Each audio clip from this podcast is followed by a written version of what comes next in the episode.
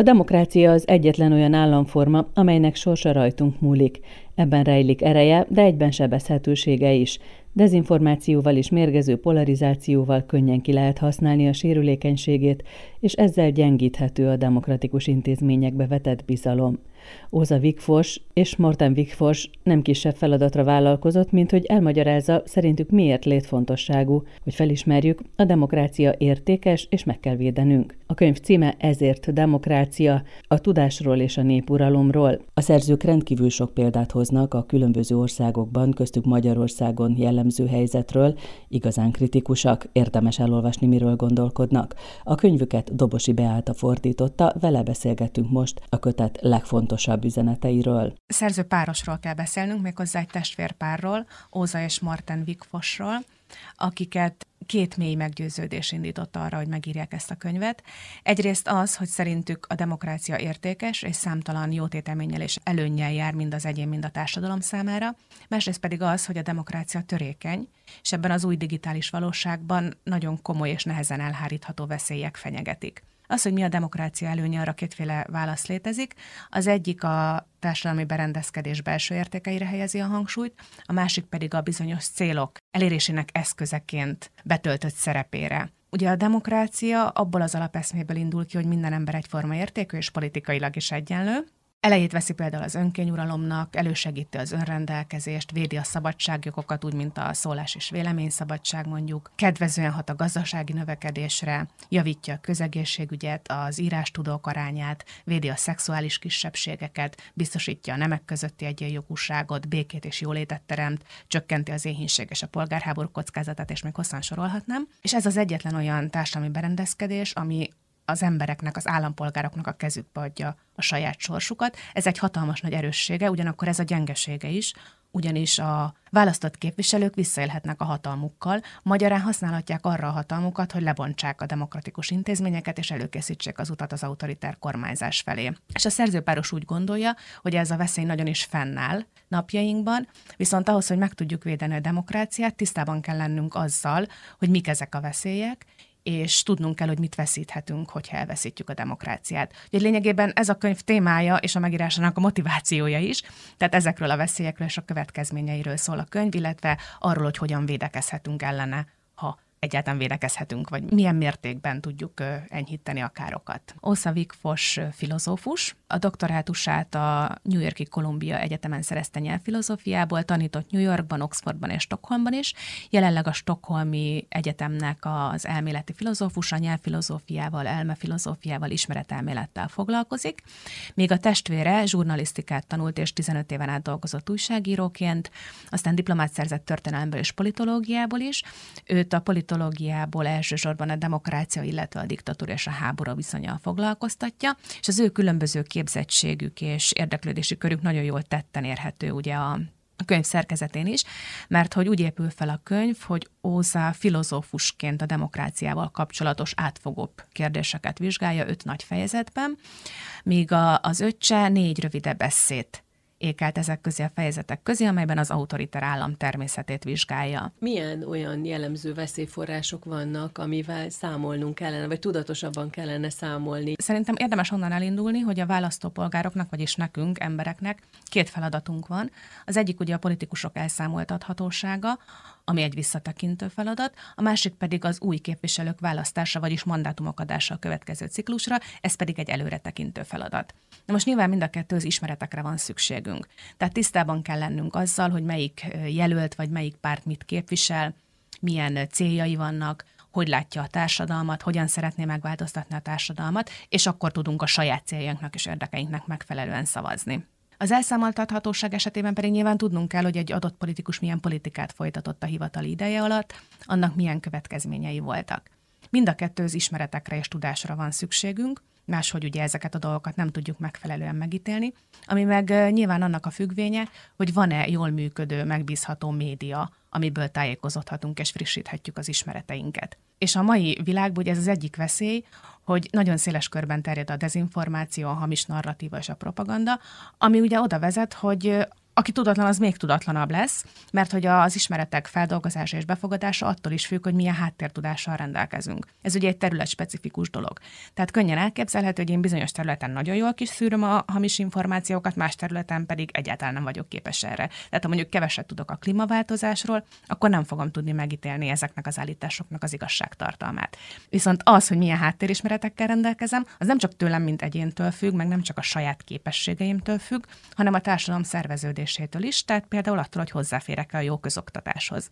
Ugye alapvetően ez a két fontos dolog van, az oktatás és a megbízható, jól működő média, és ugye úgy látják a szerzők, hogy ezek vannak mostanában különösképpen veszélyben, mert hogy széles körben terjed a dezinformáció, a félretájékoztatás, a propaganda és a, és a hamis narratíva, amiknek a célja a választói magatartás manipulálása. Ráadásul ugye az online térben ez hatványozottan érvényesül, tehát nem is csak az internet, hanem hát hogy a social media teret ad ennek. Igen, a modern digitális valóság esetében is ugye két oldala van az érmének, azt hiszem, hogy ezt meg lehet így fogalmazni. Egyrészt nyilván nagyon pozitív, mert hogy hangot ad olyan embereknek vagy csoportoknak is, akiknek korábban nem volt lehetőségük megszólalni a nyilvánosságba, ami nyilván nagyon jó, mert hát a közösségi médiában mindenki hallathatja a hangját, ez egyfajta demokratizálódást jelent tulajdonképpen. Ugyanakkor a közösségi média megjelenésével átszakadtak a gátak, és ugyanígy teret adnak a, a dezinformációnak, vagy a szélsőséges Szép, nézeteknek igen, is. Igen, mondani, hogy most joga van szélsőséges véleményt is közé tenni valakinek,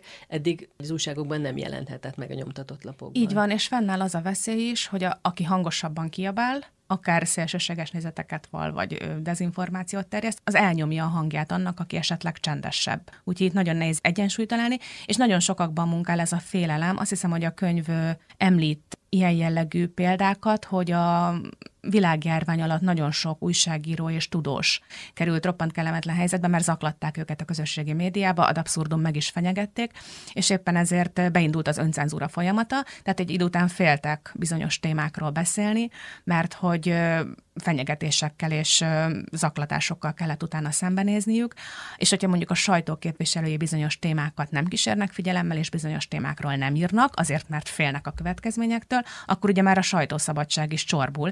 Tehát itt is van egy ilyen fajta negatív következménye és a közösségi oldalak térhódításának. A reális információk emellett nem kapnak ugyanakkor a teret? Vagy ez nem annyira érdekes? Vagy? Igen, azt hiszem, hogy inkább ez a kulcs, hogy nem annyira érdekes. Mert hogy általában ezek a manipulálásra irányuló kísérletek nagyon jól fel vannak építve, és ezeknek van valamiféle sztori értékük. Ráadásul ugye itt a hagyományos média is rá tud segíteni arra, ami a közösségi oldalakon terjed, mert ugye ami virális tartalommá válik, sok kedvelést és megtekintést kap, vagy sokszor megosztják, azután bekerül a, a hagyományos médiába is, tehát hírértéket kap. Úgyhogy itt egyfajta nem túl szerencsés kölcsönhatás is van a hagyományos média és a közösségi média között.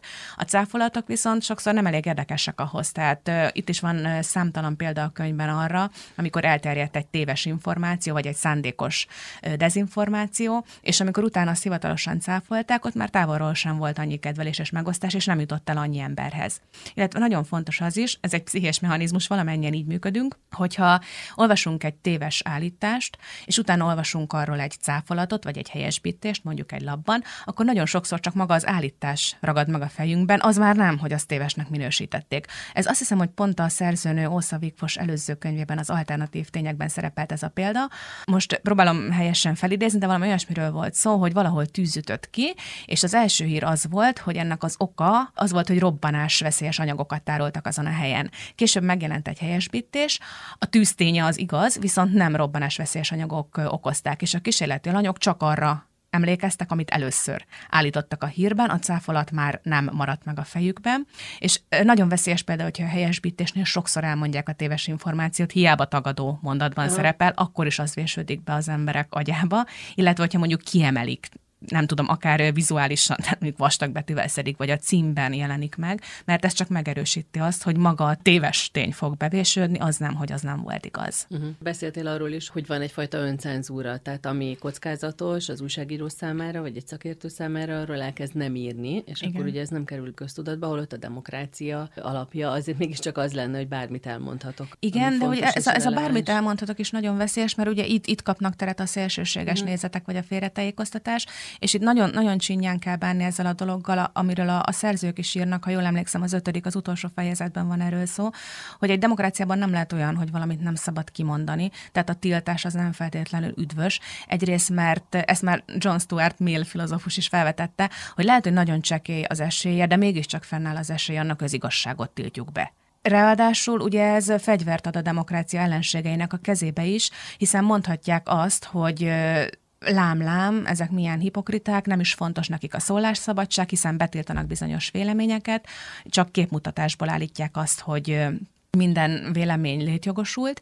Nagyon nehéz itt megtalálni azt a arany középutat. Tehát nyilván, hogyha mondjuk a sajtó képviselőit öncenzúrára készteti az, hogy támadják őket, akkor valahol mégiscsak jogos a szélsőséges vélemények elhallgattatása, vagy valamilyen módon az a fajta szólásszabadság korlátozása. Csak mindig nagyon alaposan kell mérlegelni, hogy mit veszítünk a vámon, és mit nyerünk a réven. Illetve, ami nagyon fontos, hogy a szélsőséges, illetve hamis állításokat minden esetben meg kell cáfolni. Tehát, hogy fontos, hogy elmondjuk az embereknek, hogy ez a dolog nem volt igaz, vagy nem volt helyes így, ahogy elhangzott, vagy ahogy leírták. És ezt a helyzetet nehezíti még ugye a populizmus, ami egy nagyon fontos fejezet a könyvben. Igen. A... Rengeteg példával, ugye? Igen, a teljes harmadik fejezet a populizmusról szól, a populizmus és a tudás, ez a címe. Kiemeli a könyv, és én is fontosnak tartom megjegyezni, hogy létezik jobboldali és baloldali populizmus is, és igazából az egésznek három alappillére van, amin, amin nyugszik. Az egyik az egységes népakaratnak a feltételezése, a másik az elitellenesség, és itt ugye nem gazdaságelitről beszélünk, hanem szellemi elitről, tehát az értelmiségiek, az újságírók, tudósok ellen tudósokkal való szembenállás, a harmadik pedig az antagonizmus, ami ugye abból indul ki, hogy egy feloldhatatlan ellentétet feltételez a nép és a szakértők között. És ezen kívül a jobboldali populizmus még nagyon merev etnikai kereteket is használ a népfogalom meghatározására, tehát azok tartoznak a néphez, akik megfelelő etnicitásúak. Itt természetesen a kárhoztatott és morálisan korrupt elit is a része lesz a népnek, viszont azt mondják, hogy ők a a politikai programjuk révén a nép ellenségé, mert hogy nem a népért dolgoznak, hanem a hatalomért, a multinacionális cégekért, az Európai Unióért, teljesen mindegy, hogy, hogy mit mondunk, és éppen ezért nem a nép részei. Tehát azt feltételezik, hogy van egy egységes akarattal rendelkező etnikailag homogén csoport, és ez az igaz nép, csak ők számítanak. A másik meg ugye az elitellenesség, amit mondtam, hogy elsősorban a szellemi elittel fordulnak szembe, illetve az antagonizmus, ami ugye azt feltételezi, hogy hogy az igaz nép rendelkezik józan észsel, tehát valamiféle ösztönös, belülről fakadó tudással, aminek révén képes eljutni az igazsághoz, és emellett ugye az agyon iskolázott elit labdába sem rúghat. És ezt az ellenségképet gyakran a demokrácia lebontására, a demokratikus intézmények lebontására is felhasználják, hiszen ugye mi értelme van nekünk a választások tisztaságával törődni, hogyha az ellenfél úgyis gonosz. Innentől kezdve ez a kérdés teljes mértékben okafogyottá válik, illetve ebből következik még az is, hogy a populisták a szerzők szerint valamiféle idealizált és elképzelt múlt után vágyakoznak, amikor még minden tiszta, romlatlan és sehol el nem rontott volt. Ez lehet kulturális értelemben vett múlt, vagy fai értelemben vett múlt. Ami persze soha nem volt. Ami nem? persze soha nem mm. volt, igen, soha nem volt. És ezt a múltat minden esetben a patriarchális család szerkezet jellemzi, ugye, ahol a férfi és a nő között éles biológiai különbség van, és a nő helye meg van határozva, nyilván a gyerekszobában és a konyhában, és ez visszatükröződik a kormányzásban is, mert hogy az államot is egy atya vezeti lényegében, akinek a tekintélye az erejéből fakad.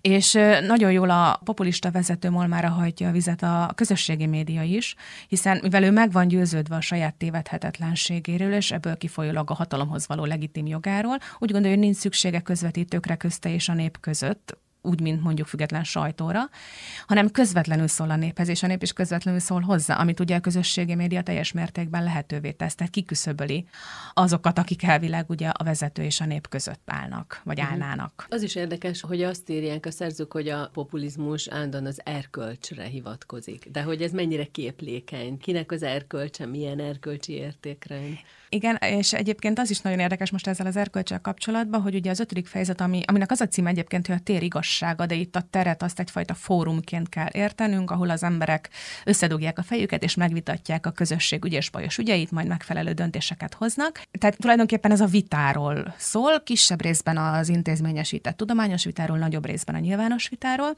és nagyon érdekes, hogy milyen kérdések, vagy milyen, milyen ütközőpontok lehetnek egy közösségen belül, és hogy mennyire van lehetőség arra, hogy erről értelmes vitát folytassunk, vagy meg tudjuk győzni egymást bizonyos dolgokról. Már eleve az is kérdés, hogy például létezik-e megszerezhető erkölcsi tudás, de ebben most nem mennék bele, mert nagyon messzire vezet, viszont hoz néhány nagyon érdekes, és szerintem humor sem nélkülöző példát a szerző erre. Az egyik ugye például az érzelmi kérdésekről való vita.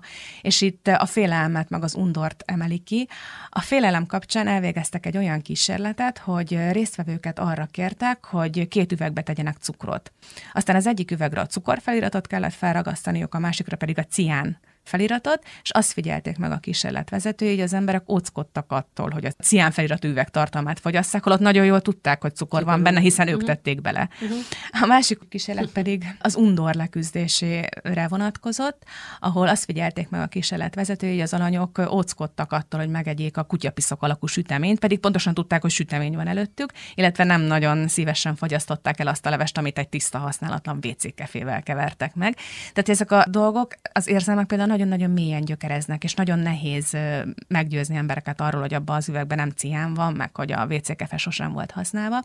És ugyanígy az erkölcsi kérdéseknél is végeztek egy olyan kísérletet, amiben azt vizsgálták, hogy vannak-e olyan körülmények, amelyek között a, az emberek elfogadhatónak tartják a vérfertőzést. Tehát mondjuk nem jár szenvedéssel, kölcsönös beleegyezésen alapul nem jár teherbeeséssel. Ugye nem az a kérdés, hogy helyese az incesztus, mert erre a kérdésre tudjuk a választ, hanem az, hogy mennyire mélyen gyökerezik bennünk ez az elutasítás, és a kísérleti anyag semmilyen körülmények között nem tartották ezt elfogadhatónak. Tehát ezek nagyon mélyen vannak bennünk, és erre hozzá ellenpéldának ugye a rabszolgakereskedelem felszámolását a szerző, ami a 17. században ugye virágzott, és nem is volt új keletű társadalmi jelenség, tehát nyilván hosszú múltra tekintett vissza, korábban is volt rabszolgaság, és az emberek a társadalmi szerkezet szerves részének látták. Nem beszélve arról, hogy ugye a brit birodalom bevételeinek jelentős része a rabszolgák által a gyarmatokon kitermelt nyersanyagokból folyt be, és ennek ellenére, amikor megjelentek azok a beszámolók, amik egy rabszolga szemével mutatták a világot, és bebizonyították az embereknek, hogy milyen mérhetetlen szenvedéssel jár ez az egész, néhány év alatt sikerült felszámolni.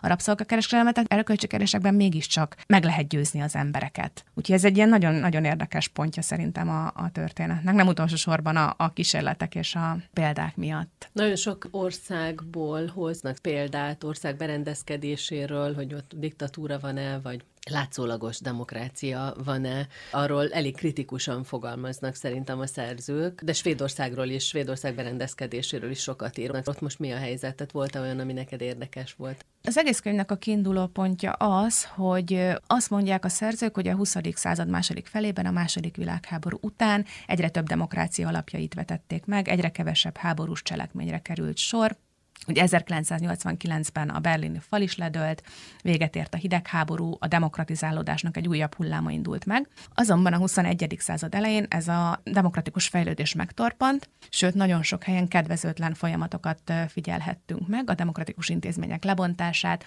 a független bíróságok és média korlátozását, a szabad tudományos kutatás veszélyeztetését, ad abszurdum még olyan alapvető szabadságjogok korlátozását is, mint mondjuk a szólásszabadság vagy a, a tüntetéshez való jog. Erre nyilván a legjobb példa Oroszország és Kína, de a stabil demokráciákban is megfigyelhetjük ezeket a kedvezőtlen folyamatokat. A Göteborgi Védem Intézet végzett erről egy felmérést, és azt mutatták ki, hogy 2009-ben még a világ lakosságának mindössze 6%-a élt autoriter vagy autokrata államban, még 10 év múlva 2019-ben ez az arány már 34% volt, és 2001 óta először több autokrata állam van a világon, mint demokrácia, amiért ugye aggodalomra ad okot. Nagyon érdekes egyébként, hogy milyen érveket hoznak fel a demokrácia ellenfelei ezzel a társadalmi berendezkedéssel szemben. Az egyik ugye az, hogy a globalizációnak nagyon sok vesztese van van. Széles csoportok jártak nagyon rosszul, és az ő helyzetük meg a kilátásaik nem különösebben rózsásak. A másik fontos érvük a nagyarányú bevándorlás.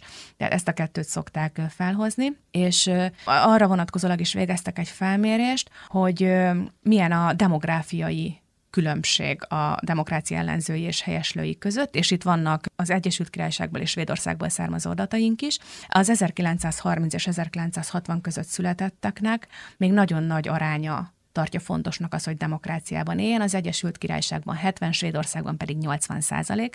Ezzel szemben az 1980-ban születetteknél már sokkal kevesebben mondják azt, hogy fontos a demokrácia. Az Egyesült Királyságban csak 30 százalék, Svédországban 60. És azt kell mondanunk, és a szerzők is ezt mondják, hogy Svédországban viszonylag stabil a demokrácia, de azért már ott is konganak a vészharangok, nyilván ott is terjed a dezinformáció, sőt egy dezinformációs kampány is zajlott Svédország ellen. Ugye a járványkezeléssel kapcsolatban nagyon sok kritika érte őket, a bevándorlással kapcsolatban is egyre több probléma merül fel, tehát hogy egyáltalán nem dőlhetnek hátra ők sem, és nem lehetnek nyugodtak, mert, mert ott is megfigyelhetőek a kedvezőtlen változások és fejlemények. Például a szakértő kormányzásról is beszélsz. A bölcsesség a fontosabb, vagy a szaktudás? Igen, ez egy nagyon érdekes kérdés volt ez a szakértői uralom, vagy idegen szóval episztokrácia. Ugye ott a Brexitből indultak ki a szerzők, hogy ott az embereknek olyan keresben kellett döntést hozniuk, amihez nem rendelkeztek elegendő ismerettel. Sőt, tulajdonképpen meg a szakértők sem tudták pontosan megmondani, hogy milyen következményekkel fog ez az egész járni. Ugyanakkor viszont egy végérvényes döntésről van szó, amiből nem annyira könnyű visszatáncolni, tehát el kellett dönteniük valamit, amihez nem értettek, aminek beláthatatlan következményei vannak, és ami kötelező jellegű. És akkor ugye felmerül a kérdés, hogy miért bízzuk az ilyen kérdések kérdések eldöntését a tudatlan és tájékozatlan választópolgárokra, akik nem rendelkeznek elég tudással ahhoz, hogy fel tudják mérni, hogy mi a helyzet és milyen következményekkel jár a döntésük.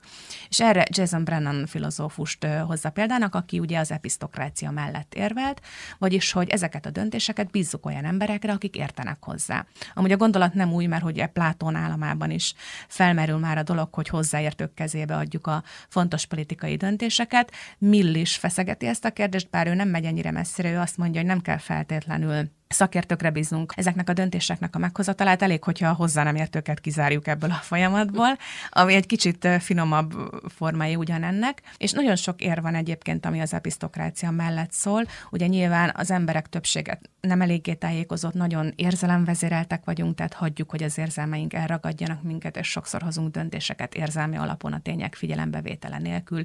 Jellemző az emberekre a csoportgondolkodás, mindannyian nyilván arra vágyunk, hogy el és befogadjanak minket, és és a politikai identitásunk magvát képező nézeteket körömszakadtáig képesek vagyunk védeni. És ugye a dezinformáció, tehát a, modern média környezet, a megbízhatatlan média is nagyon megnehezíti a helyzetünket, és nagyon megbonyolítja az, hogy helyes döntéseket hozzunk.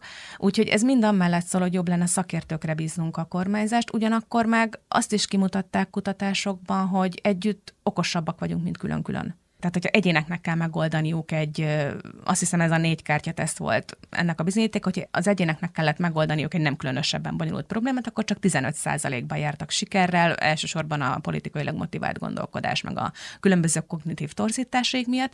Amikor viszont egy csoportnak adták ugyanezt a feladatot, ők már nem emlékszem pontosan 70 vagy 80 százalékos sikert arattak, mert hogy ugye együtt többet tudunk, mint külön-külön.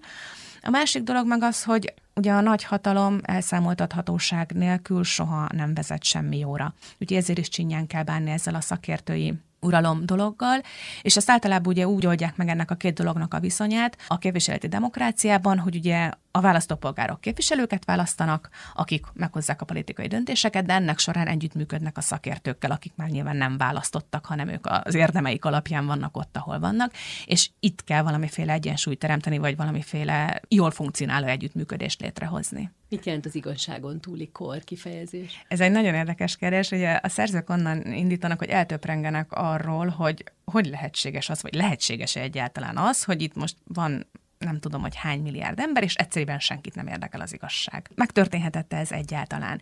És arra jutnak, hogy valószínűleg nem arról van szó, hogy nem érdekel már minket az igazság, hanem arról van szó, hogy sokkal jobban toleráljuk a politikusok hazugságait.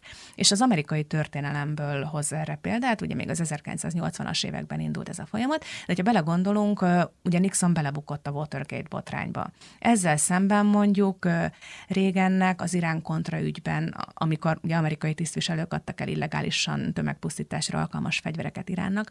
Tehát ebben az ügyben elhangzott hazugságai már nem érték el a közvélemény inger küszöbét. Hogy ott van például Bush azon hazugsága, hogy Irak tömegpusztító fegyverekkel rendelkezik. Ebből sem lett botrány, amikor kitudódott. És akkor ugye Trump több száz hazugságát már meg se kell említeni. A választóinak már a szeme sem rebbent meg. És hogy hogy alakulhatott ez így, hogy ennyire immunisak lettünk arra, hogy egy politikus hazudik.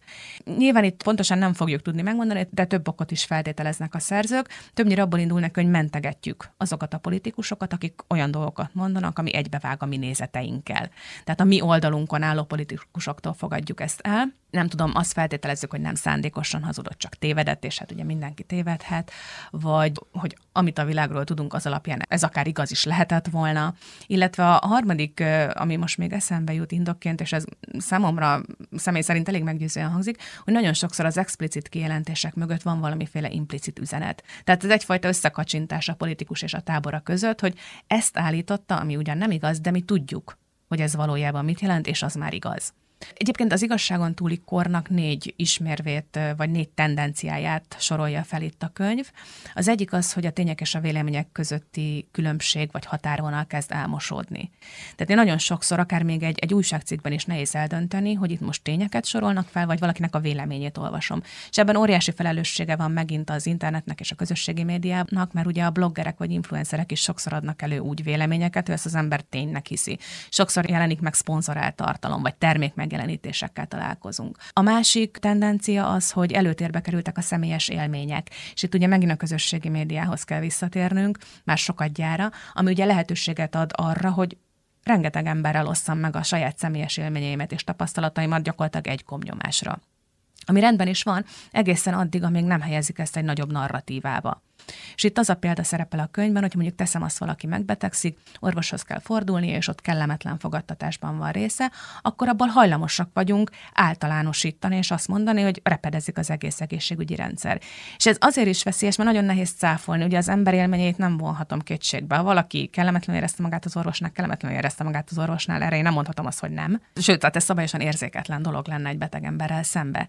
De a mi egyéni tapasztalataink azok ugye azért nem mondanak el általánosságban semmit a rendszerről, vagy legalábbis nem sokat mondanak el róla. Ezt velem személyesen így történt, de ez nem azt jelenti, hogy az egész rendszer ilyen, és ezt nagyon nehéz tudni. A harmadik tendencia az egyfajta bizalomvesztés, tehát hogy az emberek már nem bíznak azokban az intézményekben és orgánumokban, amik, amik korábban nagy bizalomnak örventek, sőt, nem bíznak igazából egymásban sem. És ez azért veszélyes, mert ugye a tudásunknak alapvetően két nagy forrása van, az egyik a személyes tapasztalataink, amikhez az érzékszerveinken keresztül jutunk, amit látunk, hallunk, nem tudom, tapintunk, azok válnak a, a tudásunká, de hogyha, és itt a földrajz nagyon jó példa, amit szintén azt hiszem, hogy nem is ebben a könyvben, hanem a, az alternatív tényekben írt a szerző. Mondjuk teszem azt, nem tudom pontosan, nem számoltam, teszem azt, jártam tíz országban, hogyha csak annyit tudnék a világ földrajzáról, amit én abban a tíz országban láttam, akkor ugye elég szerények lennének az ismereteim. Például fogalmam nem lenne, mi az a vulkán, mi az a fjord, vagy mi az a gejzír. De mégis tudom ugye, hogy mi az a vulkán, mi az a fjord, és mi az a gejzír, azért, mert a tudás másik nagy forrásából merítettem az ismereteimet, a többiektől.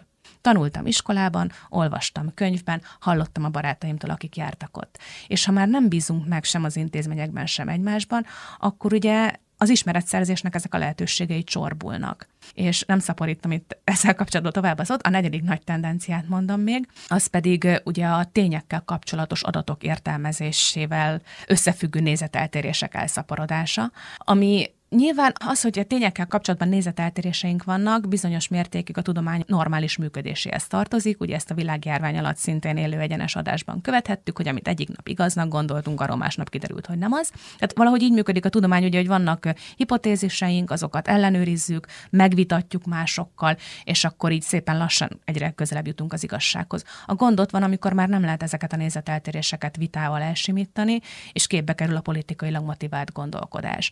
Úgyhogy tulajdonképpen ezek mentén, a jellemzők mentén írja le a könyv az igazságon túli kort. Ez a könyv előrevetít egy jövőképet, hogy akkor most a demokráciának leáldozott, vagy most mi történik? Szerintem ez a könyv inkább amellett foglal állást, hogy meg kell próbálnunk megmenteni. Tehát én nem látok alternatív lehetőséget arra, hogy mi lehetne a demokrácia helyett. Mert ugye az ellentétes tendencia, ami most a, világban megfigyelhető, az az autokratizálódás, ami hát nyilvánvalóan nem szerencsés választás. A diktatúrát érdekes módon Dante Poklához hasonlítja a szerző, ugye ahogy ott körök vannak, az autokratizálódásnak is vannak fokozatai, nem tudom, az első körbe tartoznak azok az államok, ahol még tartanak ugyan demokratikus választásokat, de mondjuk a, a médiát részben vagy egészben már korlátozzák, a második körben találhatóak azok, ahol a, mondjuk a sajtó totális ellenőrzés alatt áll, és ahogyan haladunk egyre lejjebb, egyre rosszabb lesz a helyzet, és legalul, ahol Danténál ugye egy befogyott tó van, ott található a totalitárius állam, ahol a rezsim hatalma korlátlan, a szabadságjogok megszűnnek létezni, a politikai ellenfeleket elhallgattatják, üldözik, kínvallatásnak vetik alá, bebörtönzik, meggyilkolják, a népi felkeléseket és tiltakozásokat pedig vérbe folytják. Egy nyilván nem ez a, az az út, amire rá kellene lépni. Én azt hiszem, hogy ez a testvérpár Osza és Martin Wigfors egyértelműen a demokrácia mellett teszi le a voksát, és amellett, hogy meg kell próbálnunk valamilyen módon elhárítani ezeket a veszélyeket, és megmenteni ezt a társadalmi berendezkedést, mert hogy ez az, ami a legtöbb haszonnal jár nekünk is, mint egyéneknek is, és nekünk is, mint közösségnek. Olyan érdekes, hogy például azt is felvetik, hogy a diktatúra, miközben ugye nincs szólásszabadság, és döntési helyzetben sincs az ember, az átlagember, azt írják a szerzők, a közben nagyon is fontos egy diktatúrában, hogy mi a véleménye az embereknek. Igen, tehát ugye a demokrácia beleszólást enged a, az állampolgárainak a politikába, mégpedig két okból. Egyrészt, mert érdemesnek tartja őket arra, hogy alakíthassák a saját sorsukat, másrészt pedig így hozzájut az emberek fontos tapasztalati tudásához. Ezzel szemben ugye a diktatúra nem, hogy nem ad beleszólást az állampolgároknak a politika alakításába, hanem minden eszközzel igyekszik csökkenteni a rálátásukat és a befolyásukat.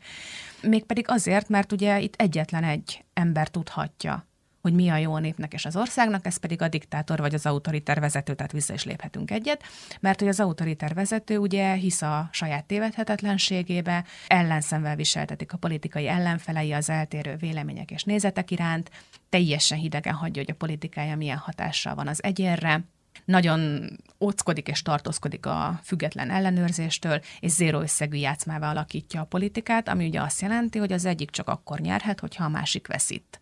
Illetve nyilván mindenféle változás szükségszerű egzisztenciális fenyegetésnek fog fel saját magára, a pártjára vagy a holdudvalára nézve. De mindez nem azt jelenti, hogy a, a diktátort vagy a diktatúrát nem érdekli az állampolgárok véleménye, sőt, határozottan fél tőle. Mert hogy ugye még a demokratikus vezető az a szabad és általános választás választásokon szerez legitimitást, addig a diktatúrának vagy a diktátornak más módszerekkel kell ezt bebiztosítania, és erre a történelemben két megoldás volt, a háború és a propaganda. Tehát, hogyha te nem tudod demokratikus úton biztosítani a hatalmadat, akkor egyszerűen el kell hitetned az emberekkel, hogy a másik megoldás rosszabb. Uh-huh. És innentől kezdve nincs is mind gondolkodni, mert ez az egyetlen helyes és járható út. Ezért ez a fajta politikai versengés, ez része a, az autokrata arzenálnak. Dobosi Beáta fordítóval beszélgettünk Ósza Wigfors és Morten Wigfors könyvéről, melynek címe Ezért demokrácia, a tudásról és a népuralomról. A kötet a Tipotex kiadó gondozásában jelent meg.